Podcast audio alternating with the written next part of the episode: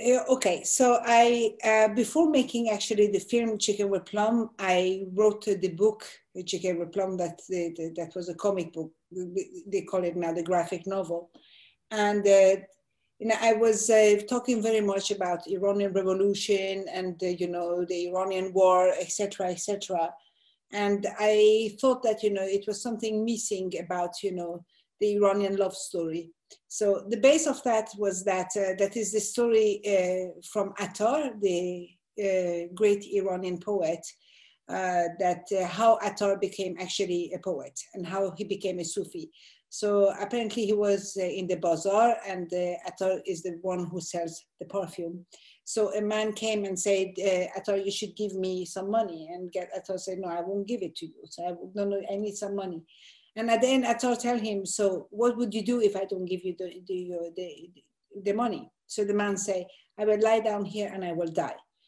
And so I thought in disbelief, he said, okay. So the man lies down there and he dies. And that is where he, you know, he has like a light in, in his life. And that is after that, that he quits the shop and, you know, the business and he became the big poet. This is what I read. And I always had the feeling that at one point, if there is no will or any wish to, to live, uh, then one can die just by decide, deciding that they don't want to be alive. And what is the uh, best reason, you know, to die if it is not for love? Because uh, it is true. It's not true when people they say we are equal in front of everything. We are even not equal uh, towards death. Uh, you know, when you're more rich, for example, you can die in a much more peaceful way. You can have nurses, you know, people taking care of you, giving the right medicine, etc., etc. Then when you're poor, you don't have uh, this this kind of thing. But we are all equal to towards the pain of love, no matter where we come from, no matter how much money we have. When our heart is broken, our heart is broken, and that is no money, nothing that can actually arrange that. So I based myself on the story of uh, my mother's uh, uncle, who was a great musician.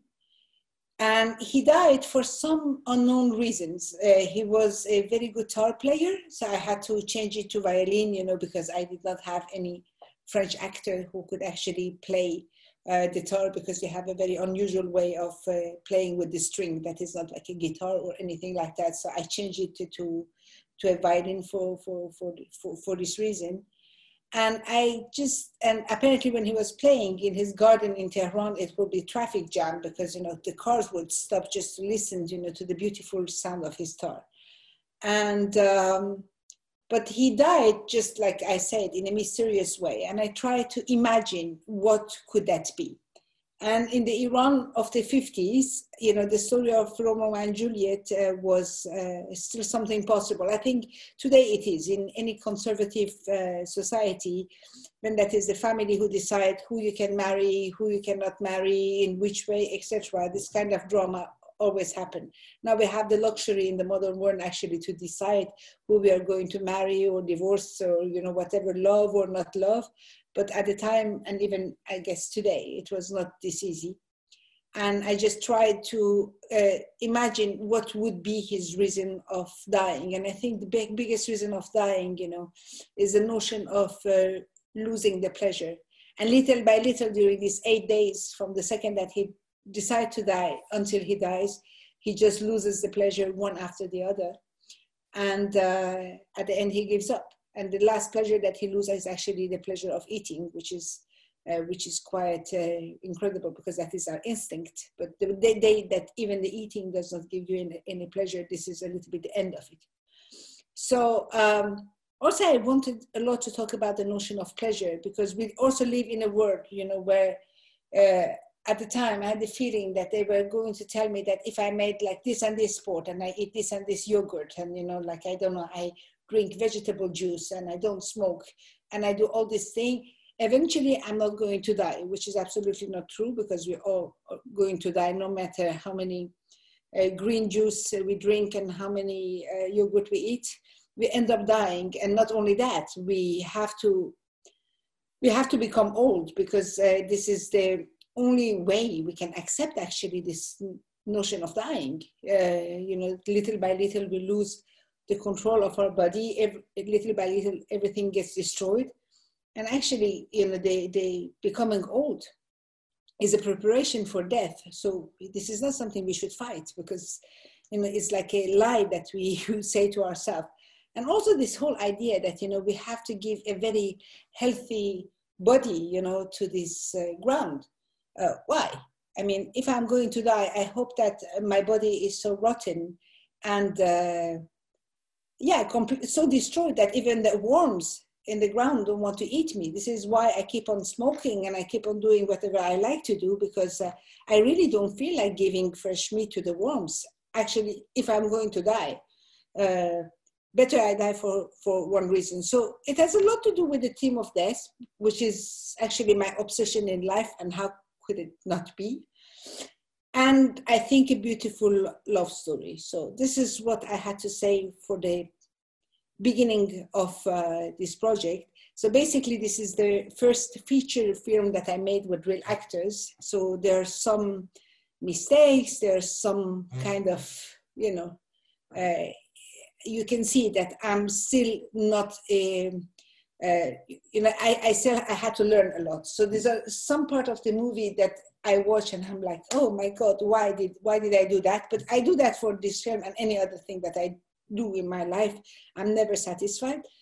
Uh, but uh, I hope you enjoyed it, and I'm extremely happy to answer to all your questions. Thank you. We do have a few questions coming in. Um, so one viewer asks, how close is this storyline to your real life? Was the girl name, or the girl whose name was Iran, a symbolism for all the folks who have left Iran and loved ones after the revolution? And there are a few other questions about the significance of the name Iran in, in the character. Well, well, obviously, well, Iran actually is a female name in Iran. Is France? France uh, is a is a French name meaning France, and female they are called this way. And obviously, I use this name that because that was a parallel between between losing the life of the love of your life and losing the country that I have lost. Uh, you know, no matter no matter you know where you come from no matter you know how other people they consider this place you're still born and and you know even the geography of this place is unique and even you know the way the sun shines or you know like the quality of the air and you know like the, the color of the sky is not the same everywhere the sun does not have the same brightness everywhere this is this is not true so, you know, it's something, this is something that has been taken from me. I mean, I have taken it from me myself because I decided to write Persepolis and I knew that as a result, I could not go back to my country. And this is a country that I love a lot because, as I say, it's just something instinctive. I've grown up there and I have you know, I grew up, you know, waking up seeing this huge mountain of Alborz, you know, 5,700 meters, you know, in front of my eyes, and you know, this uh, very polluted city of Tehran, and you know, the heights, and you know, it's kind of theater of surrealism. You know, everywhere you go, you know, it's something completely surrealistic hap- happening because in this chaos, in, in this something that is called, you know, like a dictatorship, you have a kind of a anarchy that is just under where everything under this dictatorship is still possible. So you know you have to break the rules in order to be able to be alive. So it's it is something very exciting and vivid. So yeah. So it was very important to uh, call this woman's woman's name iran because uh, i think from all the work that i did the the character that is closest to me is Nasser Ali Khan, is actually the protagonist of, of the film. And as he was a man and as he uh, you know he was a musician etc etc that was much easier for me to hide myself behind him because as soon as i put a female character then everybody makes a connection with me. It was for me much easier to hide to hide behind the man thank you. Actually there is a similar question to where you left off where someone asks um, how might the story have been different if the main character was a woman instead of a man which you briefly touched on? Yes, because you know I don't believe you know now is a whole fashion you know like uh, in Hollywood uh, that you know like for example if you write a script and that is female talking, uh, then the female uh, writers they have to write you know what the females they're saying, uh, which I think it goes against any idea of literature. Literature does not have any gender. You know I mean I don't think necessarily uh, because you're a woman, you understand a woman very well, and because you're a man, you understand a man very well. The best example for that, I, have always said it, is that like, um, you know, I read uh, somebody like Flaubert. Uh, Flaubert, he writes Madame Bovary, and Flaubert was a man who almost did not know any women. And when he described Madame Bovary, even with all her pathetic side and everything, I can actually identify to this woman even with her pathetic side. It's something, you know, about, you know, the way, you know, she thinks something and is not true and she believes in something and eventually she end up dying, you know, out of a love that she has created in her own brain that is all made by herself. But I, didn't, I identify to this character extremely easily. And then I read, for example, Anais Nin, who is like the big author, you know, of feminism and you know, she has this husband and she cheats on him and she has all this love affair and every time she goes somewhere, uh, you know, like uh, all the man, you know, uh, they, they, immediately they're in love with her. They have a great erection. The making love goes perfectly well. Everything is fantastic. I don't know, you know, she never smelled under her armpit, nothing. You know, this woman is not me. So I cannot identify to what Anais Nin writes. So I have always been extremely suspicious about, you know, if I was a woman, I had to talk about a woman, etc., etc. And it was for me very important after Persepolis, when I talk really about me, myself, you know, my childhood, my adolescence, my youth, blah, blah, blah, blah, to talk actually about a character that would be asked for uh, from me as being a man, you know, with four children and being musician and, you know, being a little bit on the depressive side, which is everything that is not me. Uh, but it was also a liberation. And I think if the story that was a woman, um, probably it would be the same. Maybe the sufferance would be the expression of the sufferance would, would be somehow somehow different. I don't know. Thank you uh, a viewer comments beautiful movie i loved it thank you did you consider having iran recognize nasser at the end that was a heartbreaking exchange well, I, well, she she recognized him, but she pretends she does not recognize him because it is always like that, you know. I mean, if she, you know, she goes and she marries somebody else and she has a grandchild. So she has taken, you know, she has taken the decision. And if she says she recognizes him, that means her whole life is under a question mark. And this is impossible. This is extremely difficult, you know, to leave. And, um, and for him, the fact that she does not recognize him means that means he has been suffering so many years for no reason because you know she suffered for somebody who did not recognize him, but actually she did. But it's a little bit the story of Romeo and Juliet, you know. You know, she she thinks he's dead, and then he thinks she's dead, etc. You know, this is like the basis of drama. I say, I think.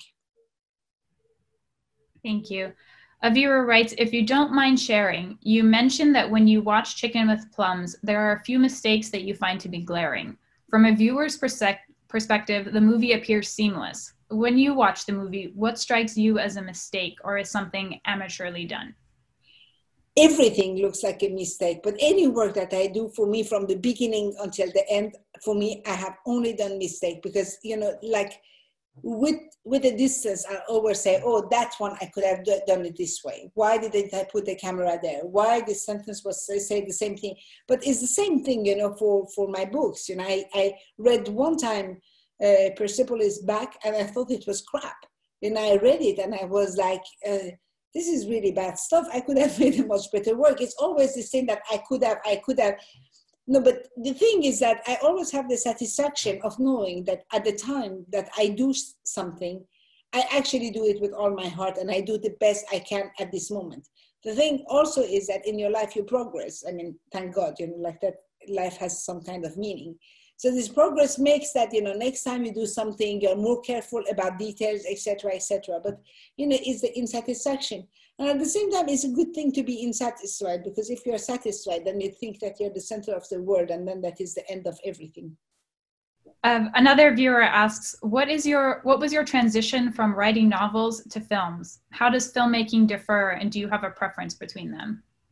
Well, from writing, I mean, first of all, I never ever wanted to be, a, a, you know, a director. Never. It was not my plan. I've always been, you know, a cinephile. I always loved to go to cinema. I always, you know, because this is this moment, and really going to the theater, going actually sitting two hours, you know, in this dark, dark room, because you have an energy when you see people with uh, a film with other people, you have like an energy that invades the whole place. So you're actually, you know, taken by this energy. But you know, from liking stuff, you know, until doing them, it's a huge way. You know, I, you know, I like watching astronauts to go to space too, but you know, I don't go to the space. Um, so it happened that you know a, the husband of a friend of mine he wanted to become become a producer and so he said oh what about we make persepolis into a film and i was like no this is not a good idea because you know i have worked four years of making the on making the books so why would i change the narration and something that i have been uh, concentrated on for such a long time i have to think it in another way to make it a film and then normally, you know, when you make adaptation, the adaptation of a book is never good. The adaptation of the book made by the author is like horror. It, it's it's almost never good. So really, I was like, why doing it? Because at the end, I'm going to make the worst film, you know, in the history of uh, human beings. And at, at, the same time, you have this little Jiminy Cricket voice that is, you know, in you, which is telling me, you know, they're going to pay you for you to learn something new. You know, normally you pay to learn. So now they were going to pay me. And I was like, you know, it, it was like they, they give you a great toy, you know, to a kid. And they say, oh, would you like to play with it? Yes, of course. But it, I didn't have any notion of anything. So for me, it was really like diving into the ocean uh, without knowing how to swim. So trying to reach the shore and at the same time learning to swim and to breathe, etc., etc., but really with the fear that is going to be the worst film in the in the world but eventually when you're so scared that something really bad happened it, it's never as bad as you, you, you think and i think i had this thing to really put the book aside and think think you know like how would i make it as a film now you know the thing is that the narration the way you tell the story in a book format and the way you do it in a, in a film is completely different so it's a, a another mindset now naturally I'm a very solitarian person. I really like to be alone. I mean, I can, I can, I can say something that will sound arrogant, but I really enjoy my own, own company. I'm really happy with myself. You know, it's like uh, I don't need so much, you know, to see different kind of people. So writing books in a way is great because you know I'm me with myself. I work when I want, when I don't want and there is no money involved you know. I can buy you know the best japanese paper and the best ink of blah blah blah and uh, at the end you know I, with $500 i have all the material to make to make you two, two books. No problem. For a film it's not even you know a fraction of a second this $500 is nothing. So you know so and as soon as you have money the people that give money of course they have something to say because you know they have given you all this money. So you know it's a work that has to be done uh, with other people. Now, I always, before that, I always work in a very solitarian way, and I really did not know that I would actually enjoy uh, uh, working with other people. But at the beginning, I say it was not easy because also it was an animated film, and an animation film is takes for a long time. It's for, it takes forever. You know, you have to draw them one by one It's 12 images per second. It's 5,400 second. So you just multiply to, to, to, realize how many pictures you have to make one by one. So at the beginning, when I started doing this film, oh my God, I hated everybody that I was working with, you know, to the point I was like, God, kill them. So I don't have to say hello to them every morning. You know, I'm a smoker. So, you know, already in the morning, I'm not in good mood to start with. And then, you know, this hello, hello, hello, hello is really not my style. And the moment that I stopped hating them and I really realized that actually people, they don't want to steal my style and just say hello and, you know, huh? Uh, it was almost the end of the project. And I realized that actually when you work with people, they give you all your, their, your, their talent, all their energy, their inter- interpretation of the story. And to tell you the truth, is something that I would prefer in making films because movies, in general, I think movies are a machine for creating compassion and empathy. I think with movies, actually, you can change the world.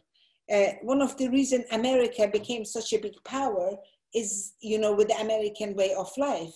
I don't think it's because I think you have the best way of living, but the way you showed it to us, you know, in all these American films, you know, we saw all these beautiful women with these beautiful dresses and the big house and na na na, and they were going here and there. So the American way of life was actually imposed because of the American films. So, you know, it's culturally is extremely deep. And there are lots of people that don't have the patience of reading a book, but everybody can watch a film. You know, you sit one and a half hour, two hours, you watch a movie, and that is very easy. So it's a machine of creating compassion.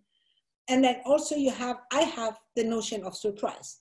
Because when I make my book, you can imagine that at the end, I don't really look at my book and say, oh, how surprising, great, what a great thing I did, how interesting. I never say these, these things because I did all myself. When I make a film, there's so many things that are not in my control. You know, they, they, they, you know, the director of photography would imagine something, the actor would propose something, somebody else, you know, the editor will do something. And at the end, I have something that is not completely in my control. And I love this notion of surprise. And I love that at the end, I have done something that is me, but is also many other people that were involved in.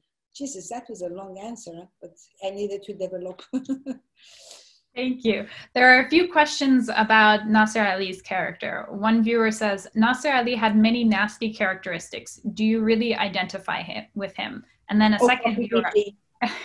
a follow-up question um, a viewer says i found it rather difficult to sympathize with the main character does losing a love make him selfish self-centered and uncaring if he had been less so, might he have been able to continue taking some pleasure in life?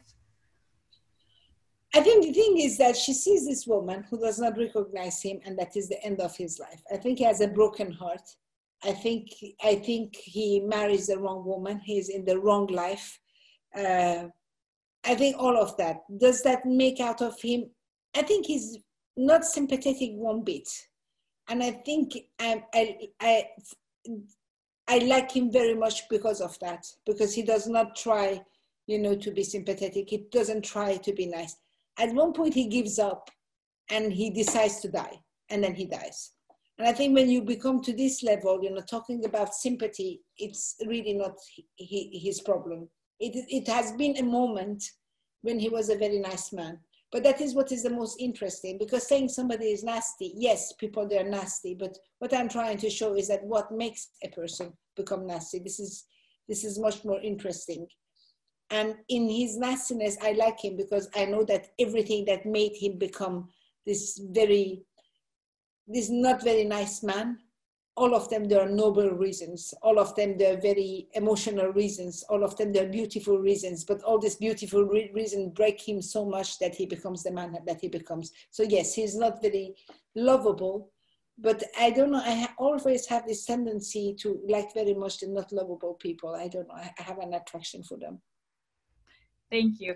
A viewer says, Can you say a bit more about the title of the film? And then, maybe kind of related to that, another viewer asks, Why French is the main language of the film instead of Farsi?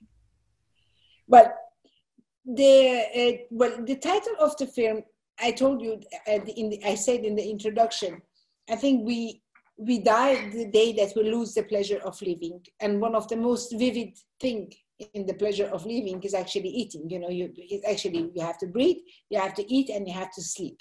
Uh, without these three, you cannot survive. You can survive with it, anything else if they don't exist. It's okay, but you need to sleep, drink, breathe, and eat. So basically, that's it.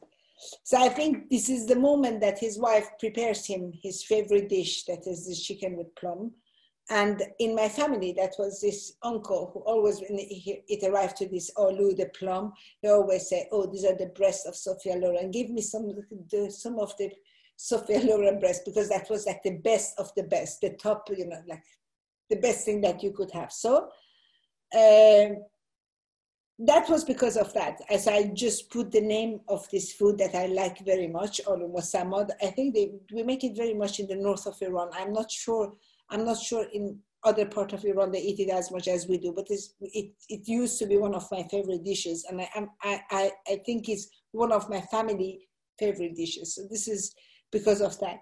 I forgot the second question. Sorry, the second question was about why the film was in French instead of Farsi. But you know, the whole history of cinema is about that. I don't think that Spartacus was actually speaking in American, and I don't think that Mozart spoke in English neither. You know, the whole thing is you just take take a story. Now I work in France, and I have to work with people that I can work with, and uh, you know I cannot work with Iranian actor because I have my reputation. So Iranian actor they cannot play with me because otherwise I cannot go back to the country first. The one that are in outside there are not so many so i don't have the choice between huge amount of great actor that i can i can hire then I made Persepolis in French, and I think it's a love, love story. It can it can work in in any other language. But I'm also I'm also aware that the situation of the world has changed. I mean, things that we used to do, you know, like uh, I don't know, anybody could play any role. Now it has changed, and people they want authenticity and all of that. But at the time that I made Chicken with Plum, it was still possible, you know, to have people speaking another language. I think the, the, the language is just a tool, actually. I, I use it, you know, in a way of making the story the most palpable, the most understandable by a majority of people. Therefore, you know, my latest film, Marie Curie, is made in English. I mean, Marie Curie, she's Polish and she speaks French. Nevertheless, you can easily make it in English because, you know, the story is not just a French story. It's, it's uh, it's an international story. And I think a love story is nothing more international than a love story. Thank you. A viewer comments, I love this movie so much. A tragedy that is also laugh out loud funny. It reminded me of the French film Portrait of a Lady on Fire and also of The Lighthouse, both of which treated the same subject with pathos and horror. How do you dec- how did you decide to make this a comedy? Well, I think that you know this notion of as non-stop sadness does not exist you know like nobody is sad all the time and nobody is happy all the time. I try i've always tried to make anything that i do look like a, the real life. And in the real life you know is everything but black and white. Is everything that is in between. In every worst you know sadness you always have a moment you know like that you know it becomes a joke because it's inappropriated because things happen you know it, it, it's always like that. And so is in the happiness. So i i think in cinema in general you know looking too much for a style if you look too much for a style you will find death because style style style will completely kill the life itself. You have to look for life and then a style appears by itself. So i just try to make it like that. But also then the iranian culture is very much based on the humor. We have always laughed, and if we did not laugh, I mean, given the horror that happened in this country, if we did not have the capacity of making jokes and laughing about the, the, the thing, I think all of us we would be we would be dead.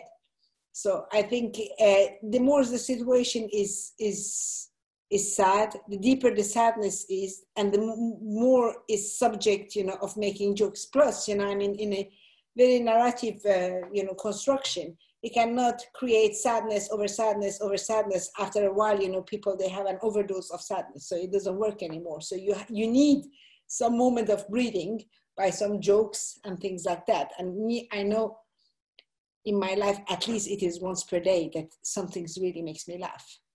And most of the time, it's not very funny. The subject is not funny, but it's so absurd that what can you do but laughing? Thank you.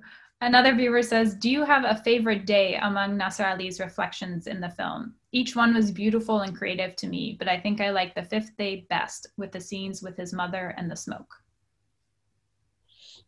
It is also, you see what I'm doing? Yes, with the mother and the smoke, it, it's that. I, it, that was in my family that they always said that the cigarette was the food for soul, and I and I really do believe that. I know that now, you know, I should not smoke and all of that, but I'm in my home, so nobody can get an indirect cancer from me. So as an adult, I think I have the right to do whatever I want with myself. Uh, yes, I think also smoke is something extremely photogenic, you know, in cinema. I mean, imagine Humphrey Bogart without his, his cigarette. Imagine Lauren Bacall without her cigarette. I mean, all of that, you know, is, is, is this thing that, you know, this thing that you breathe in, you breathe out, uh, you know, for a non-smoker, it's completely uh, un, un, understandable. They find it disgusting, but it's, it's it's very nice. Smoking is very nice. It, it really gives you a very good feeling. I mean, I know it's a drug, but drugs are supposed to give you happiness. That's why people, they take it. So yes, and I think it's something extremely photogenic with the, with the, with the, with the smoke. Yeah, it's very, very cinematographic. So I think I, agree with the viewer who said his favorite day was the fifth because probably mine too. Thank you. Another viewer writes, do you think love exists over time? If Nasser Ali had married Iran, do you think they would have been any more inspired or content with their lives? If he had married her, would his music have been affected negatively since it was part of the source or pain of his being able to grasp the sigh from midair?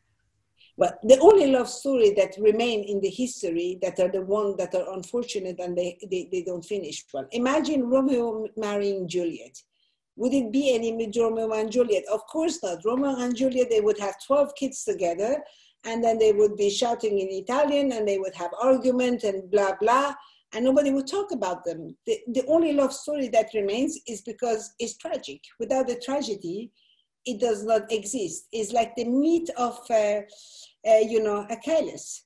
His mother tells him, you have two choices. Either you go, you die, and you become, you know, you become eternal in the history, or you remain here and you don't die, and then you're just a man, and that's it. And Achilles decides to go, and he dies, and he, he becomes eternal, which is a choice that I can understand. Probably, you know, since I know that, you know, I do not believe that there is anything after death. I, I, I will go for the second choice myself much more easily because, you know, when you're dead, you know, that I'm eternal or not, what does it change? You know, I want to be eternal by, by not dying, not because I have a name or I have made books or whatever. But for the love story, I think one of the most important thing of the love story is actually is actually that is not a happy end. Otherwise, you know, it's uh, the life of everyone, you know, with the boredom that it means, etc. Which, does not mean that is not love. This is love, but this is not for for having the story you have to have a big dramatic reason so there, if there is no dramatic reason you know i mean the, the, life of the very happy people is not something nobody wants to see you know oh they're happy they grew up you know and then they went to the university and they married and they had nice children and they lived all their life together and they died would anybody wants to watch a film like that not me Thank you. A viewer says, can you please discuss the goofy son who goes to the US and leads a silly life? Well, I've seen that in my in my own family. The, the, the, this is it. I mean, I have, uh, and by saying that, you know, I'm measuring my words. I don't I don't think that anybody, you know, that goes to, to America, they have a goofy life. But I've seen in my in my own family people that completely changed, you know, and they became people that I don't know, you know, like. Uh, you know, like it, you know, it, it seemed that they, they, they, they marry a new culture and they want so much to be part of this culture that they forget where they come from. Um, yeah, it's it's a little bit, you know, it's like the, the, you know, you have the American dream, and this is more like the American nightmare, I would guess. Yeah. Thank you. Um, someone writes, out of all your novels and films, is there one that is most dear to you? Yeah, it's sugar with plum. It is. It is because that is where I, uh, as I say, is I, where, where, I put most of my soul. And this is, yeah, the, the, the, the novel is my favorite one, yeah. And that is the last one that I made. That is the last no, novel that I wrote. I think that I will continue writing, not under, you know, a graphic novel form, maybe writing a book, but I reserve that for later because, you know, for that and I can be just old and you know broken and I can sit and I can write. But you know I have to reserve some stuff that I want to do for later because otherwise you know if I do whatever I like now, what will be my hope for the future? I need to have some hope for getting old. Another viewer writes, one of the characteristic features of your work is its refreshing disbelief in human perfection, which is coupled with the ceaseless desire of the pro protagonist to improve the self. How would you define Nasser Ali's death within the context of your body of work? No, he is completely right. I mean, this the thing that has always interested me most, you know, is the human perfection and this idea that the human being can be perfect. It's uh, it doesn't work. I mean, if you look historically, you know, the, the, the civilization, the moment of the history where they created most of the philosopher is the ancient Greece. You know, suddenly, you know, in a place, you know, in within a time of, you know, two, three hundred years, you have all these philosophers, one after the other, one better than the other. And why, I, I always ask myself, why did the Greek, they created as many philosophers just like that in one go? And why this has not been created somewhere else? And I think the response of that is in the, in the mythology of Greece and the, and the Greek gods the Greek gods, all of them, they're imperfect. You know, they fart, they rob, they do, they, they do everything. The only thing that makes them God is actually because they're eternal. This is the only thing, but they're imperfect gods. None of them, they're perfect. So if you have that for a God who is not a perfect thing, but is an imperfect thing, just eternal, not like you, I think it takes away a big weight that is on us with the monotheism where you know we have this perfect God that is only full of is only light and is only love, and we want to tend to become this this God that we will never be able to become because you know we are human beings and we are imperfect because we are going to die. So you know the time that we understand what is life is about is already too late. You know the body is giving up and then it completely gives up.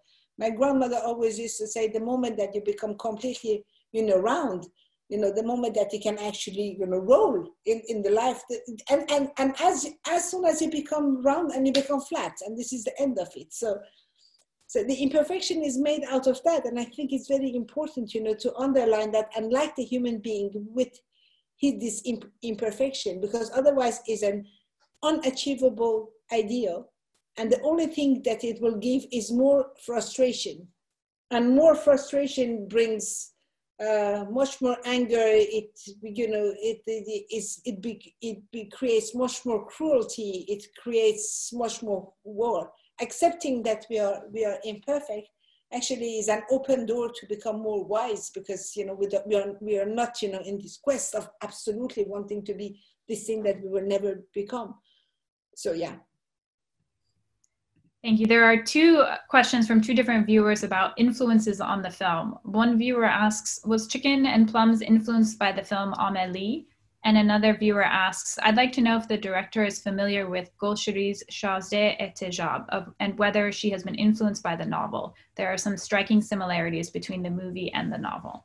Uh, so uh, the uh, so the, the Amélie it's it's a very good example. I love the work of uh, Jean-Pierre Jeunet. So you know, if that is kind of an affiliation between my work and his work, I on, I can only take that as a huge compliment. So thank you very much. If you think it, but uh, of course I'm influenced by the thing that I like. For me, uh, the cinema has always been, you know, to make the life more beautiful, bigger, better. You know, everything in cinema is much more beautiful. Love in cinema is much more beautiful than the reality, as is the war. The war looks much more beautiful in the in the in in the cinema than in reality. In the reality, you know, war is just a horror. So.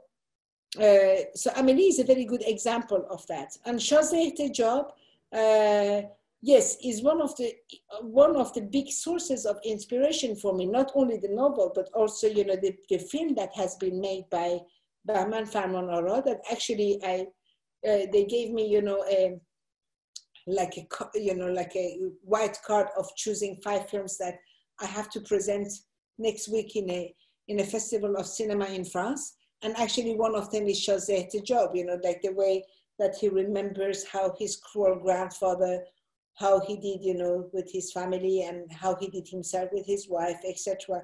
Yeah, but these are the sources of inspiration.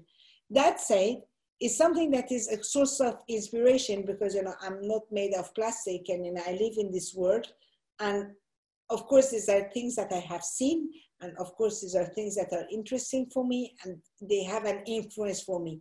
But I never try, you know, to look at somebody else's work and copy it on purpose because without making it on purpose, I will copy other people's work that have been behind before me. It's, it's normal. You, you can, you know, I've grown up, I've seen paintings, I'm listening to some music, I've seen films, there are things that have really pleased me and they have made the person that I have become. So I cannot deny that you know there is some influence. But going on purpose and saying, "Oh, a tribute to this, a tribute to that," I hate when people they make homage because homage in reality is that you're lazy and you don't want to make the job, so you take somebody else's work, you copy it, and then you say this is an homage. But for me, it's just laziness.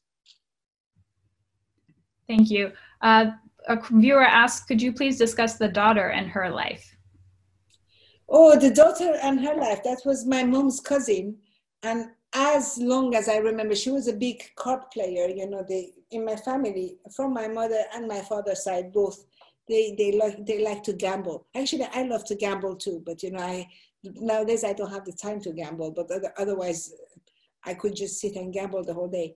Um, and I always remember, you know, she was actually the daughter of this uh, the, of of this uh, grand uncle. Now, you know, I mean, the story is not true. I, I mean, I have made up. There are pieces of story in my family, and I have put all of them together around this, this story. But this cousin existed, who was a huge smoker, and you know, she was always gambling and smoking, and she made one heart attack after one heart attack, and it was completely forbidden to her to do uh, that. But I think she had a broken heart too, like just like her dad. And she just kept on smoking and making heart attack, attack, and eventually she died. She was even not 50. Yeah. So I always had, you know, like a, I always had maybe this romantic idea about these people that uh, gambled with life, gambled with themselves. I, you know, these people they have it seems that is, their heart is so broken that they're already dead, that they have nothing to lose.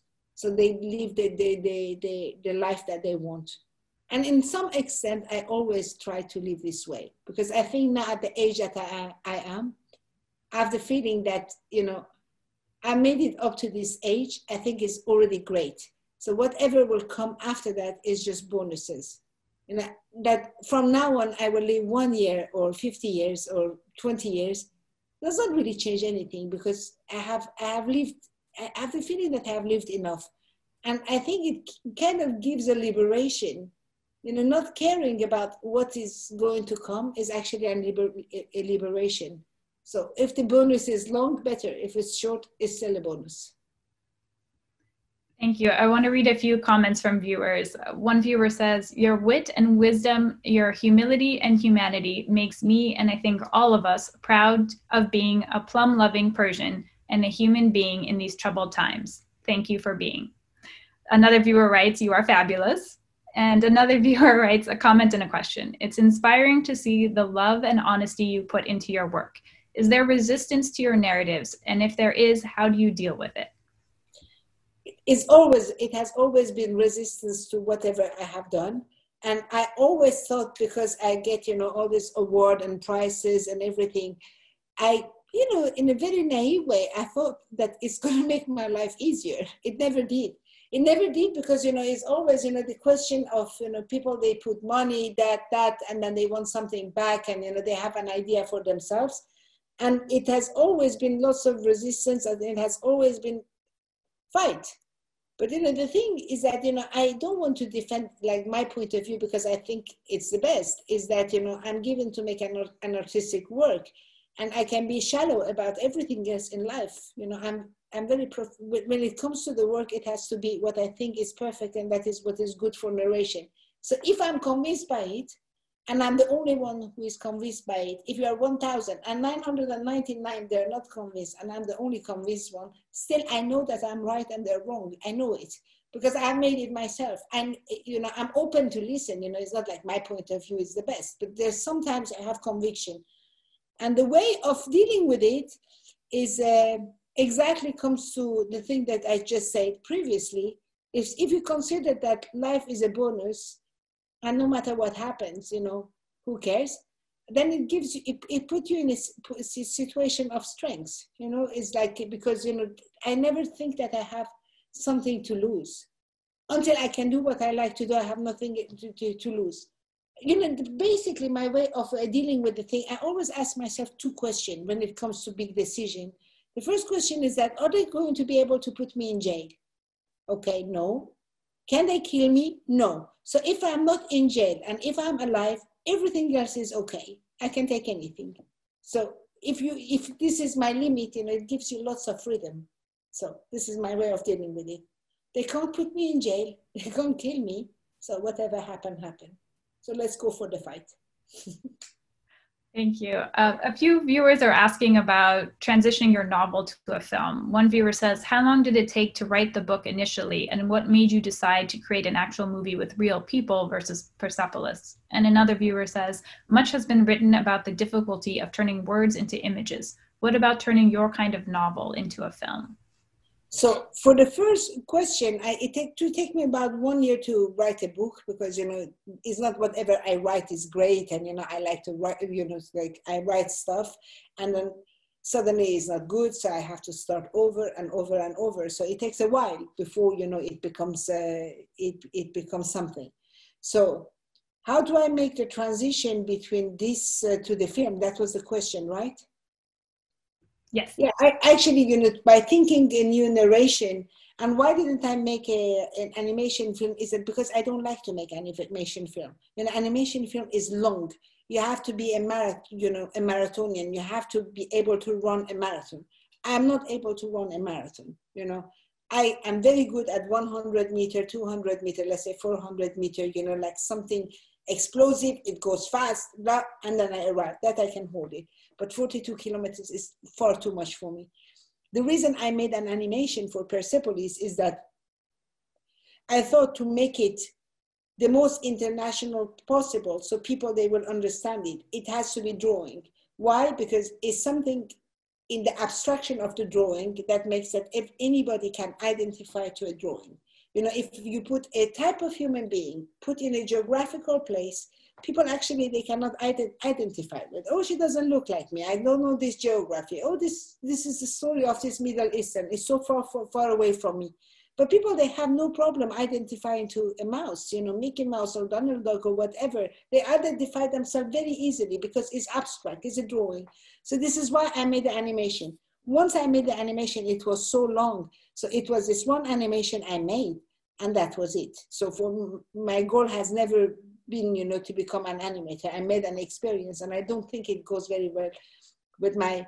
I'm a very impatient person, so you know, like if you're impatient and you want to make an animation, I mean, forget about it. And it really cost me a lot, you know, to make this film. So this is the reason why I didn't make it this way. And what was the? I made such a long answer, so it, at the time I make it, I forget the second question. So what was the second question?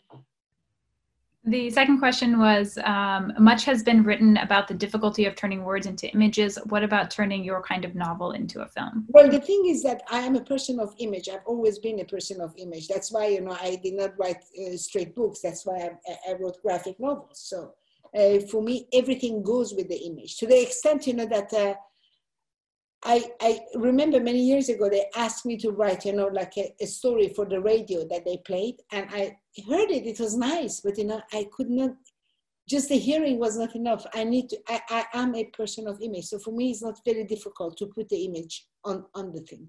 So it's, it's very natural. So yeah, it's my work actually. Uh, a viewer writes, comedy is language sensitive, even culture based. Are you as much at ease in Persian as in French in your comedy?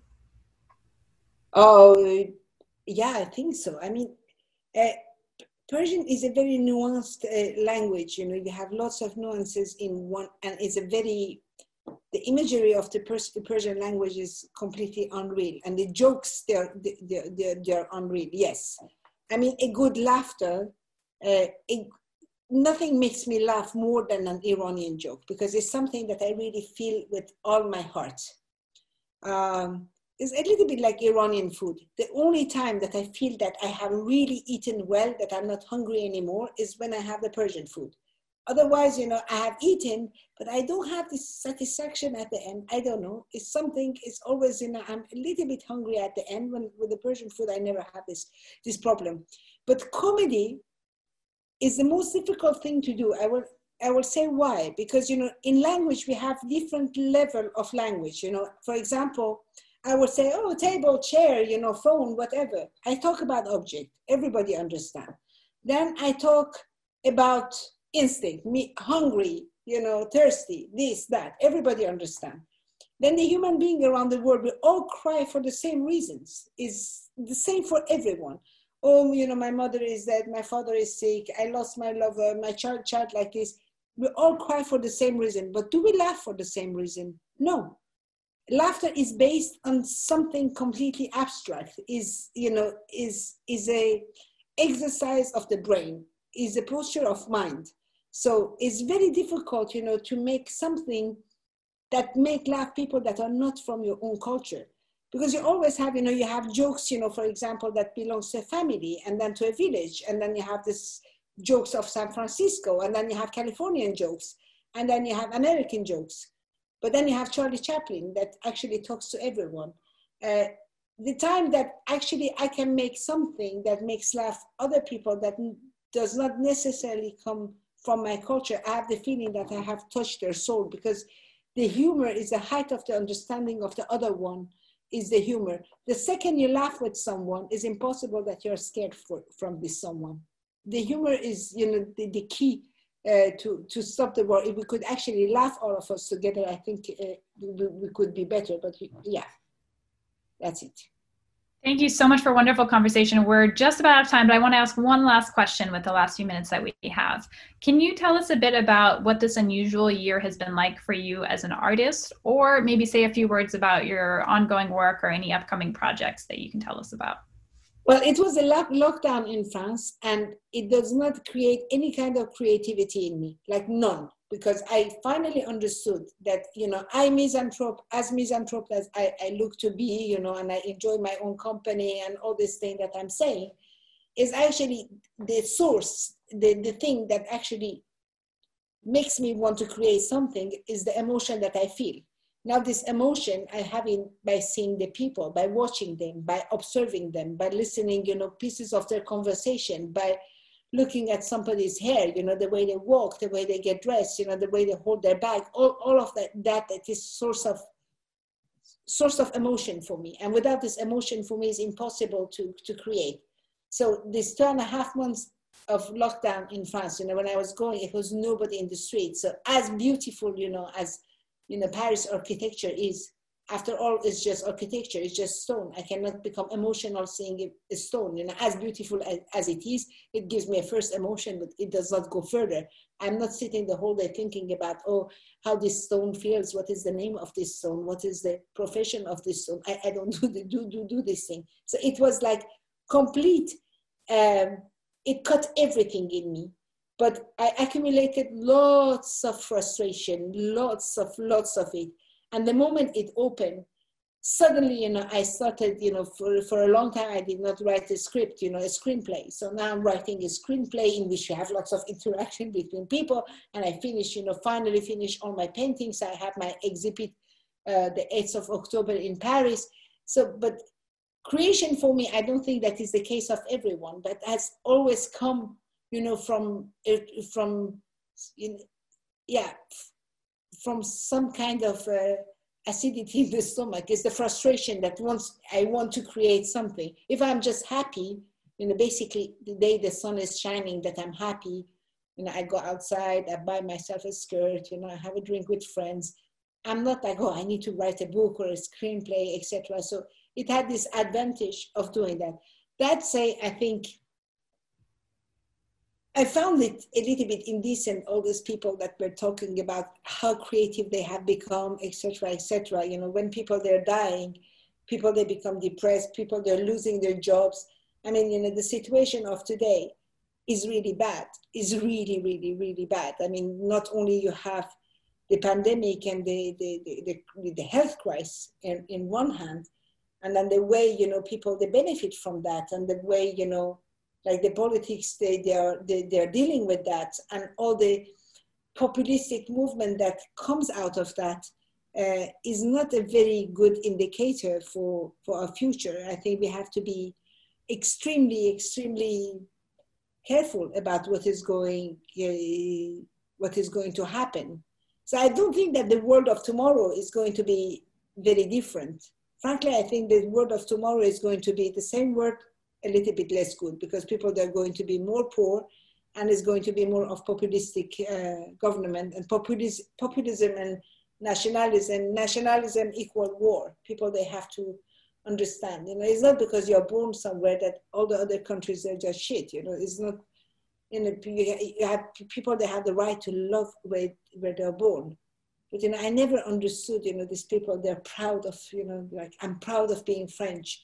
I'm proud of being American. I mean, what have we done to be the, the, the people that we are? We're just born somewhere. You know, we can be proud of the thing that we have achieved. You know, I'm proud of having become a good person, or you know, I'm not a nasty person, or I try to be kind to people. These are the reasons you can be proud of. But you cannot be proud because you know your parents made you in a geographical place.